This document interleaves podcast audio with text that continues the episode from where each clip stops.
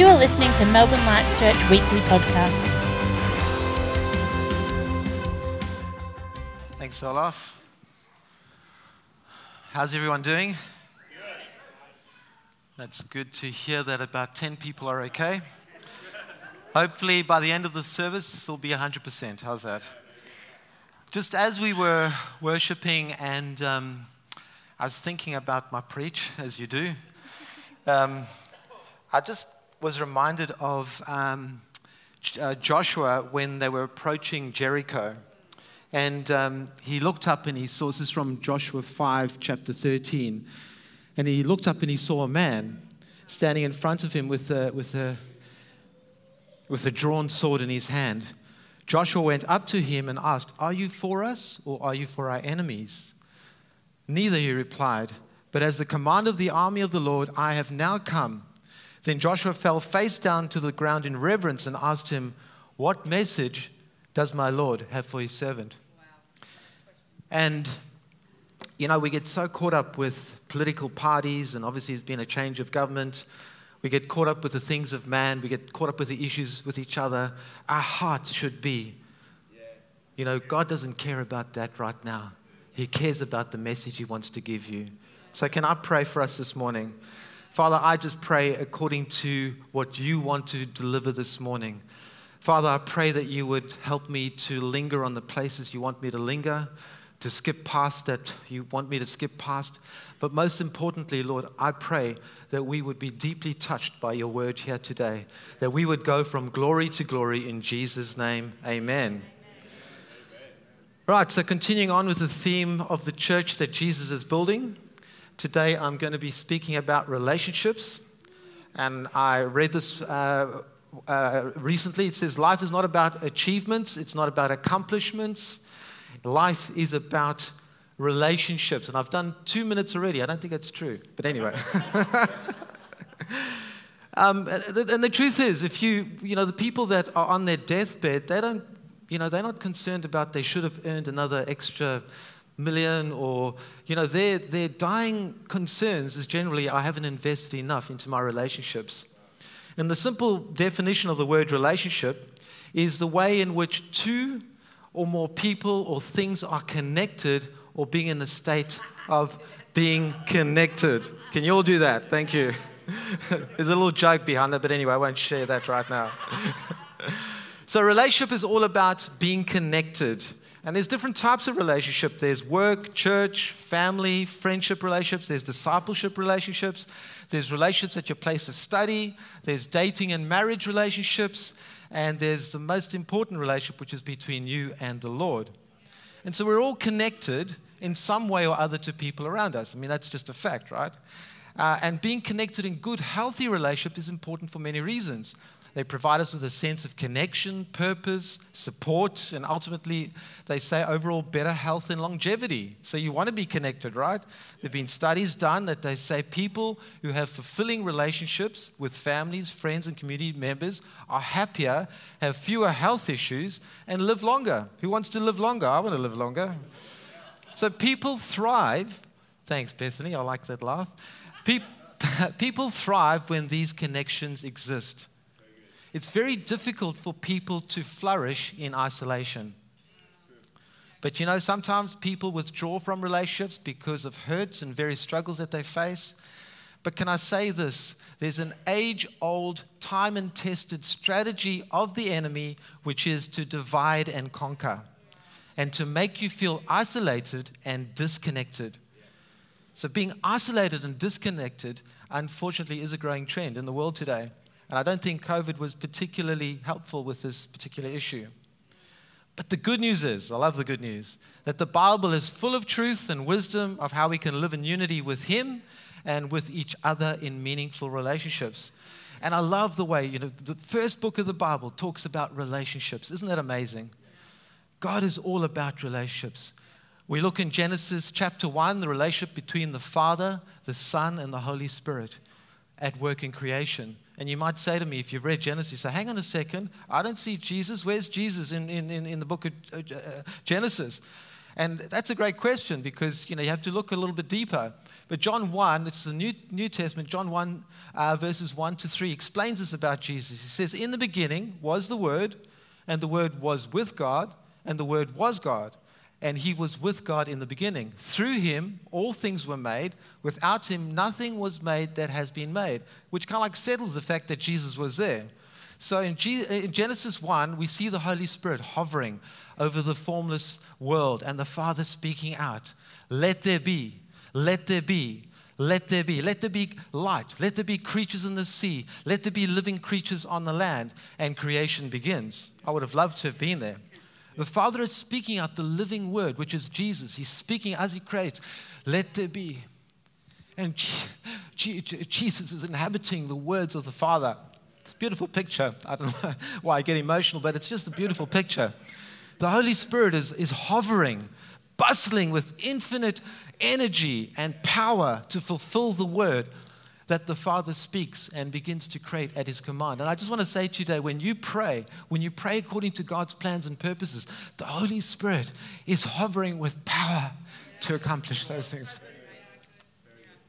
The beautiful thing is, Father, Son, and Holy Spirit completely in sync with each other. One heart, one mind, and common purpose. You know, imagine if the Holy Spirit said, Nah, I'm not feeling it today, Father. I'm not going to do this today. And, and Jesus says, I'm not going to give the words that you, you need to do creation. No. They're in perfect relationship Father, Son, and Holy Spirit working in perfect unity. So much so that the three are one. Each one preferring and honoring the other and working together, perfectly complementing one another without competing against each other. Isn't this a wonderful example for us? See, I believe God's intention for mankind is to function in the same way as the Godhead by being connected in harmonious, honoring, and unifying relationships. So, this is the first relationship we see in the Bible. The second relationship we see is between God and man, between God and Adam. In Genesis 1:26, the Father says to the Holy Spirit and Jesus, "Let us make man in our image." God creates Adam from the dust of the earth and then through an intimate face to face moment, he breathes life into Adam. And we see the start of a relationship between God and man. The third relationship we see is when God says in Genesis 2:18, "It is not good for man to be alone. I will make a suitable helper for him." And man goes, "Yay! I'm looking forward to this." so everything God had done up until that point of creation, God said it was good. But it was not good for man to be alone. So God creates another person so that Adam wouldn't be alone anymore. He creates Eve, and she forms a relationship with Adam. And so we can establish from all of this that God's intention for mankind is to be in relationships. And I'm not just speaking about dating and marriage, but of course that's included. And that wanting to be, for us to be wanting to be connected is a very deep God given desire in each and every one of us. So all of this simply tells me that God created uh, us for relationships with each other and He created us for relationships with Him.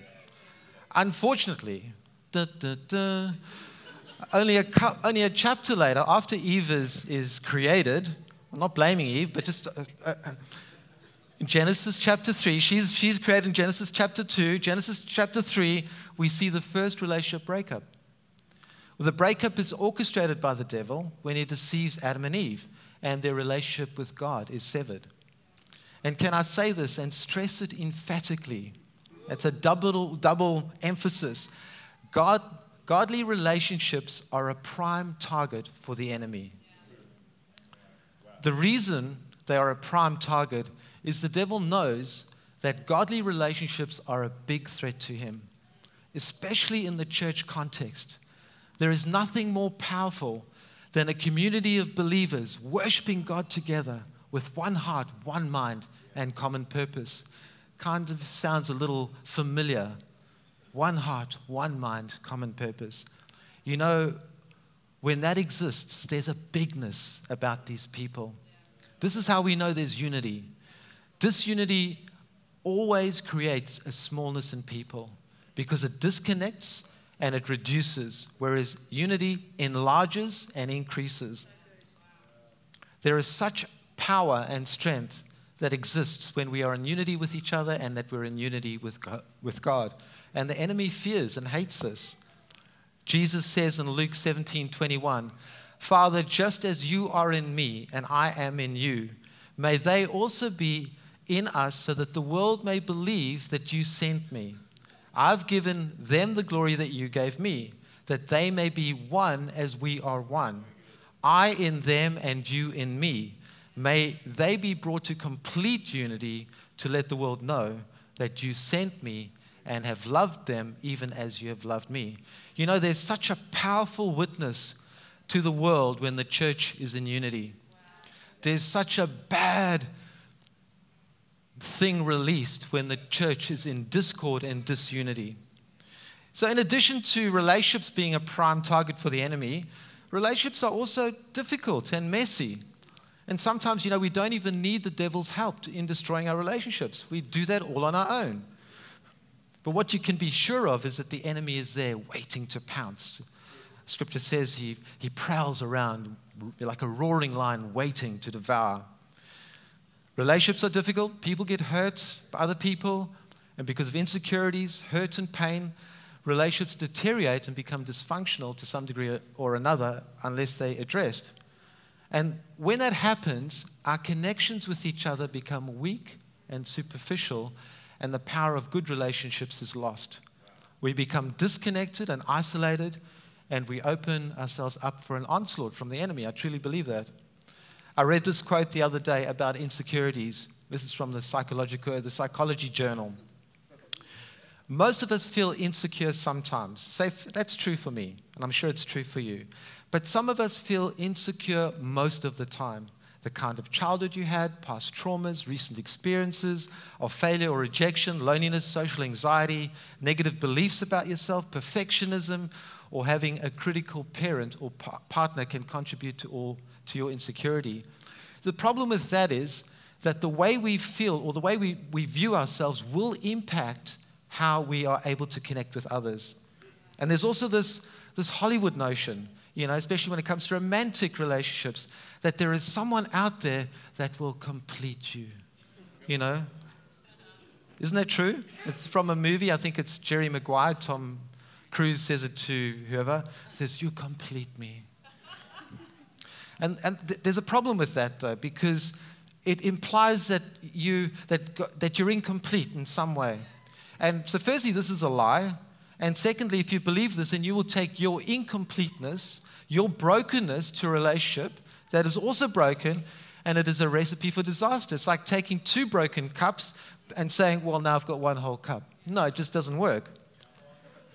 You see, through Jesus, God has enabled us to be completely whole completely healed and completely restored, and this is the ongoing work of salvation. It's so important to find your healing and completeness in God before trying to find it in a relationship. Can I say that to you today? Although I will also prefix it by saying that God can use people to bring you healing. So just hold those two in tension.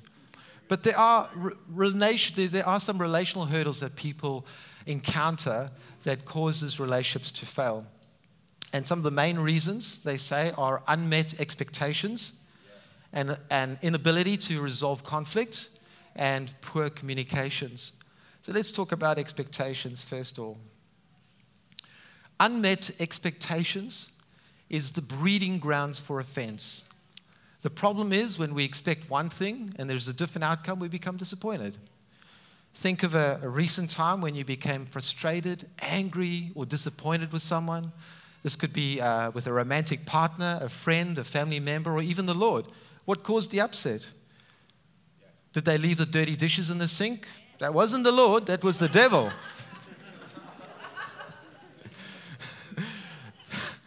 It happens in our household. We blame the devil all the time. the devil's been here again. Look at this sink. Anyway, it's not him, it's somebody else, right? Did they not respond to the email or text that you sent them? Did they not invite you to go out last weekend? or have you been expecting something from the Lord that hasn't happened yet? the anger, frustration, hurt, or disappointment you feel is because you expected something, you wanted, but it never happened. So, an example would be um, you want to catch up with somebody at a particular time, you arrange it, but there's, there's a no show. So, what's your first reaction? You get angry. think they just don't honor me enough to keep this arrangement. You know, I mean, I think that. I mean, maybe I'm wrong, but that's what I think. They just they don't honor me enough. and you know, this kind of thinking will challenge the relationship. Are you disappointed because you were really looking forward to seeing them? I don't know, but either way, you can resolve this issue by communicating with the other person to find out what happened. You know, it could have, you, you, you mustn't always jump to the, the worst possible conclusion. It, they, there could have been an emergency that they didn't have time to let you know. I mean, we, we, we got to assume the best, right? What about expecting something from the Lord that hasn't happened yet? You feel disappointed, you feel let down, and you begin to have doubts about your relationship with the Lord. You begin to have these thoughts Is this relationship real?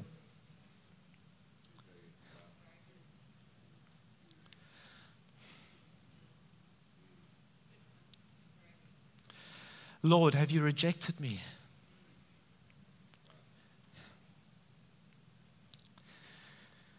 Am I not worthy of a response from you?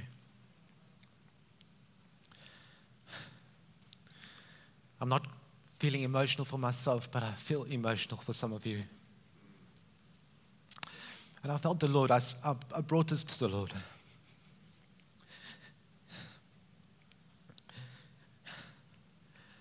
And I felt the Lord say to these people, speak to him. You see, when you begin to speak to the Lord, as if he's a person right next to you, it makes it real and personal.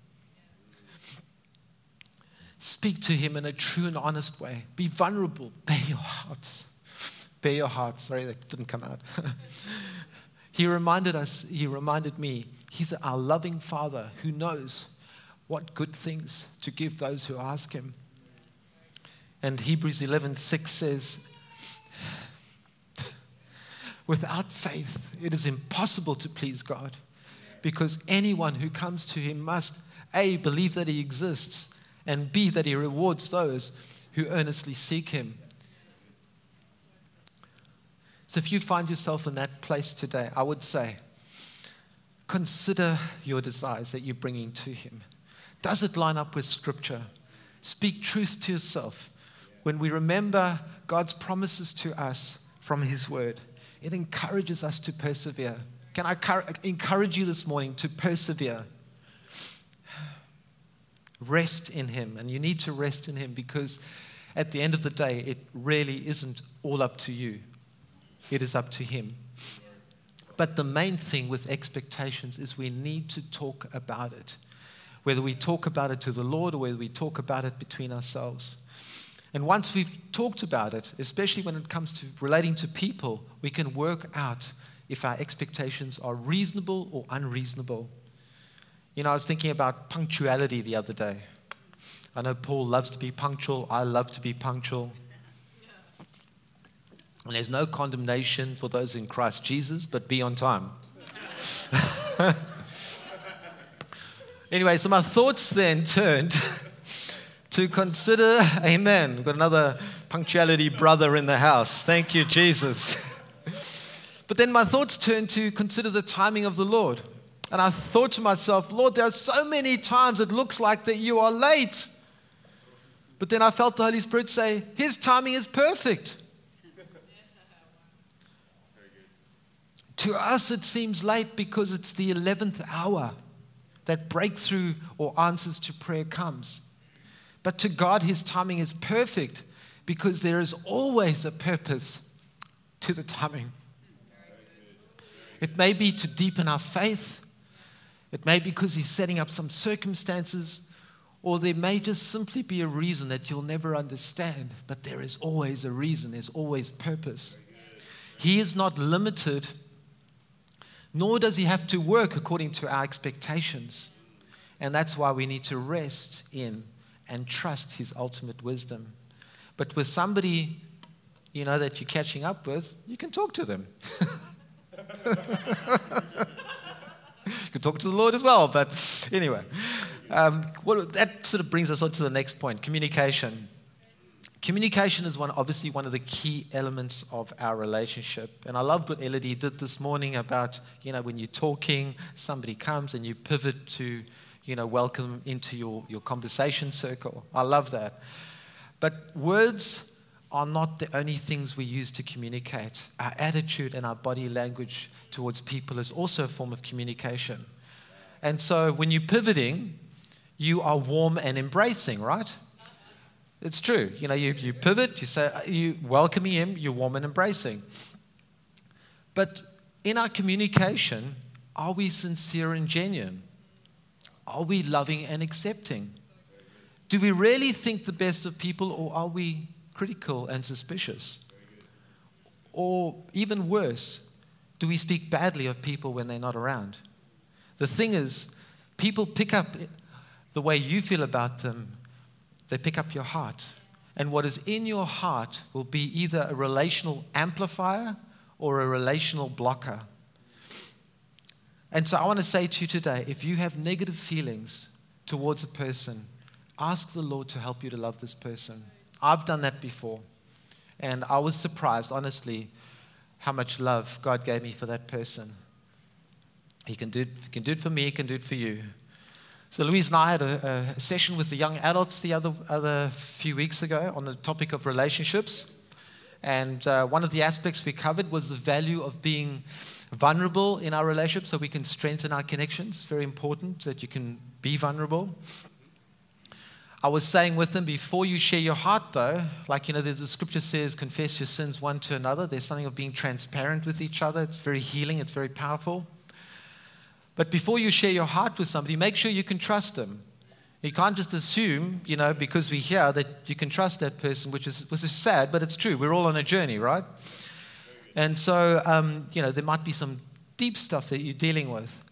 And, uh, and so one of the people said, asked this question. I said, how, how do we know who we can trust? Said, well, that's a great question.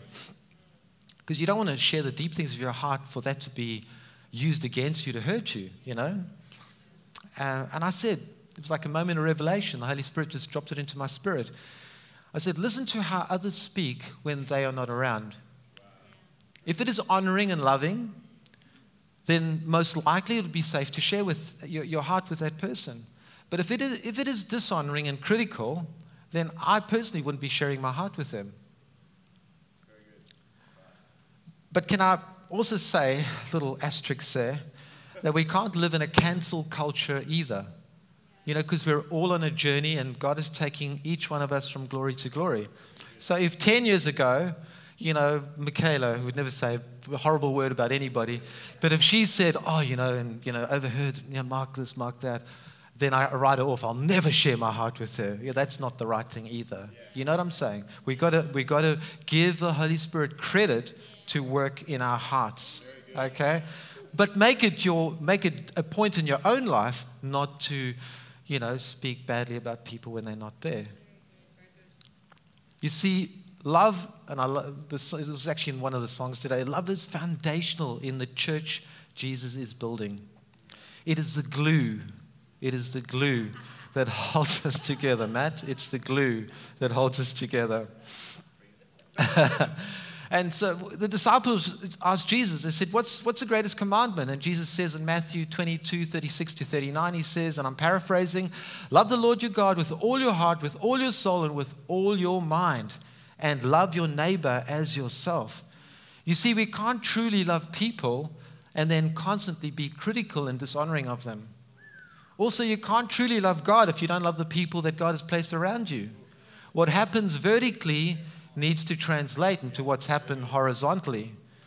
Romans 12:10 says that we should be devoted to one another in love and to honor one another above yourselves.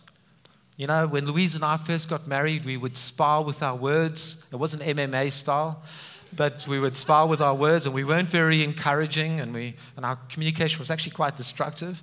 And the question we had to ask each other Are we building each other up or are we tearing each other down? And we soon realized that in order for this relationship to work, we needed to change. You know, and it's, it's painful to be confronted with your shortcomings and to realize that you actually do need to change. But that's the power of relationships, especially when you spend a lot of time together. I mean, you could hang out by yourself and think, I've got no issues. and yeah, I'm perfect. And you are perfect because there's nobody around there to show you who you are. Proverbs 27 17 says, As iron sharpens iron, so another person sharpens another. And actually, Olaf mentioned that this morning. Can I say this as well? Changing requires a soft and willing heart and a desire to respond to godliness.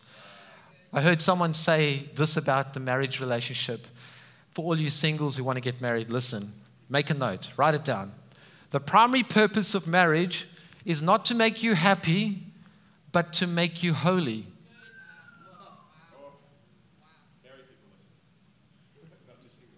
I've learned so much over the years, 30 plus years of being married to my wife. God has used Louise to shape the person that I am today, and I'm sure He's used me to shape her. One of the things that I have learned is the importance of not jumping to conclusions. It's always better to try and pick up what's in a person's heart. And I, I read this account of a dialogue between a married couple. Wifey asks husband, How does he see her in their relationship? And the husband replies, he says he sees her as critical. So wife wants to react and bite his head off, but instead she bites her tongue and asks her husband to explain. He says, I was thinking of, of you the other day, and I thought if she died, it would be such a loss because she's so critical to his life. Don't assume in communication, rather become attuned which means simply tune in, pay attention, ask questions, be curious rather than critical, be open and accommodating. The Bible says in James 1:19, be quick to listen, slow to speak, slow to get angry. Always listen before speaking. This is the key to diffusing conflict. And also, the reality in, in every re- relationship, there's a certain level of decoding that's required. And this especially comes when it, between men and women. They speak the same words, but they mean different things. For example, for example, uh, when a woman says she has nothing to wear, I have nothing to wear. And I look at Louise's wardrobe, it's encroaching on mine. Mine's becoming smaller and smaller. Nothing to wear. I don't understand. What she actually means, I'm going to interpret for you today, she has nothing new to wear. Yeah? If a man says he has nothing to wear, he means he has nothing clean to wear. also, I mean, that's a bit of fun, but also it's true, but it's fun. Men are motivated by honor. When men are treated justly and honored, they will gladly serve. When men feel they are being treated un- unfairly and in, in, in a dishonoring way, they will lose heart every time. This means if you want the best out of a man, you should treat him in an honoring and respectful way. Women also need to be honored and respected, but they're motivated by love. And I thought the panel on Mother's Day was excellent, where they shared about unconditional love was so good, but it brought to home that inherent, the inherent love that women have in their hearts God has made women to be motivated by, men, uh, by love, not by men. Sorry, I know the Freudian slip there.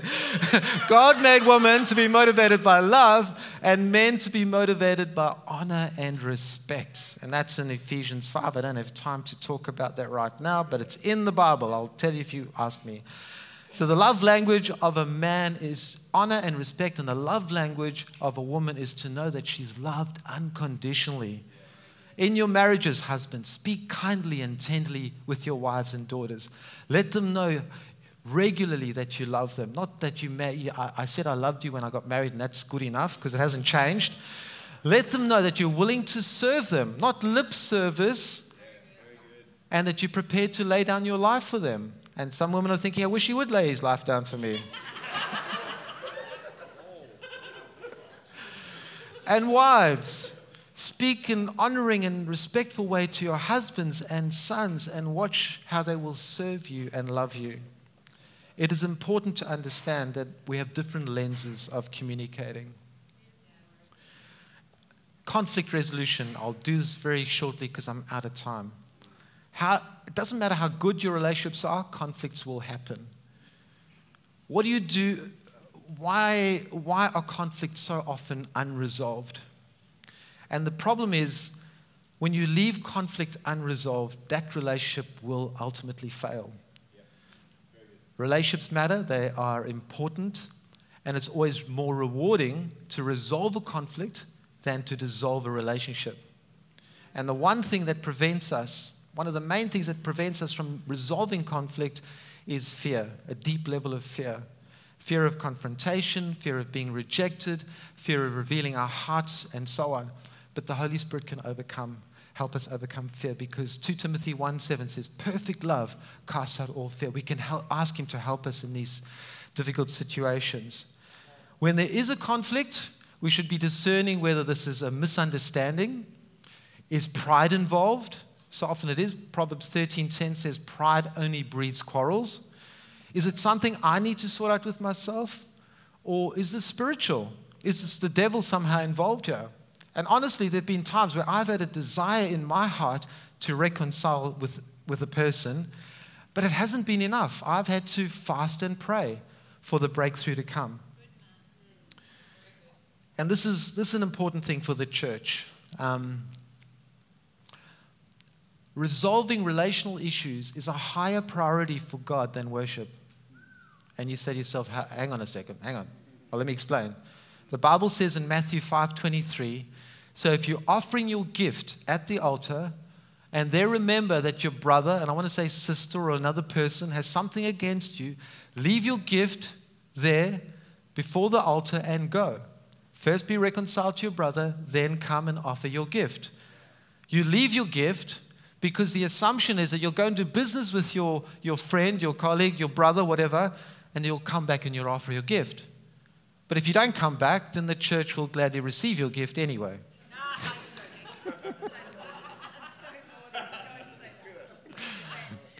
The point is, you do business with your brother or friend or whatever, and then you come and worship God. For those of you who travel together to church, have you ever had an argument in the car on the way? Never? Never. Because you've got two different cars, that's why. you sorted that out.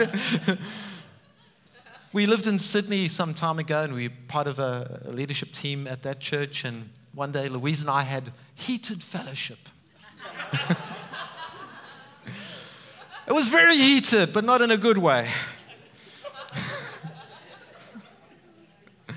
but there was an ex- expectation for us to be at the meeting on time. And so we could have just, you know, slammed the doors and, hi, how's it going? All good? Yeah, I got my mask on. I'm all happy. Yes, it's good. Yeah, how you? Fine, fine. yeah, it's all good. but you know, you, you, if you don't resolve your issue, it's like a, a sore that gets infected and it festers becomes inflamed. It's horrible. Anyway, so we talked through the issue, forgave each other, kiss, kiss, love, love, and then we went on to the meeting. And so the person who's lead, leading the meeting said to me, um, you know, very disappointed you were late. So I said, I'm sorry, I really am sorry, but you know, at that point, it was my highest priority. I, I said it with a clear conscience because I was really convicted that we had to sort this thing out. And I also pointed out that this was an exception to our track record because generally we were on time. So, I mean, if you're coming to church every week and you're late, you say, oh, relational conflict, then can I suggest maybe you need some more help from somebody else? I'm just saying. Can I encourage you? I've written this in bold. Resolve your relational issues before you worship God. The problem with trying to enter into worship without resolving these issues first is that there's a blocker there. God doesn't actually want to hear you right now. He wants you to make it right on the horizontal before you try and enter on the vertical. I'll end with this, and then I've got just a couple of responses, okay? Colossians 3:12 says, "Therefore, as God's chosen people, holy and dearly loved, clothe yourselves with compassion, kindness, humility, gentleness, and patience. Bear with one another and forgive whatever grievances you may have against one another. Forgive as the Lord forgave you. And over all these virtues, put on love, which binds them all together in perfect unity. So, as a, as a response, I felt the Lord highlight two things in particular. Uh, the one was I, I had the sense that people were feeling isolated and disconnected. And I felt the Lord say that He left the 99 sheep so that He could bring the one into the fold. And He's inviting you today to connect with Him and to connect with other believers. He wants to bring you into a community of believers. And the second thing that I felt uh, some people need to forgive someone. They've carried offenses in their hearts. And I feel the Lord say today, forgive and let go. So I'll end with that. I'll hand over to Olaf, and you can go from there, Olaf. We hope you've enjoyed this week's message. If you have any questions or would like more information, please contact us at melbournelightschurch.com.au.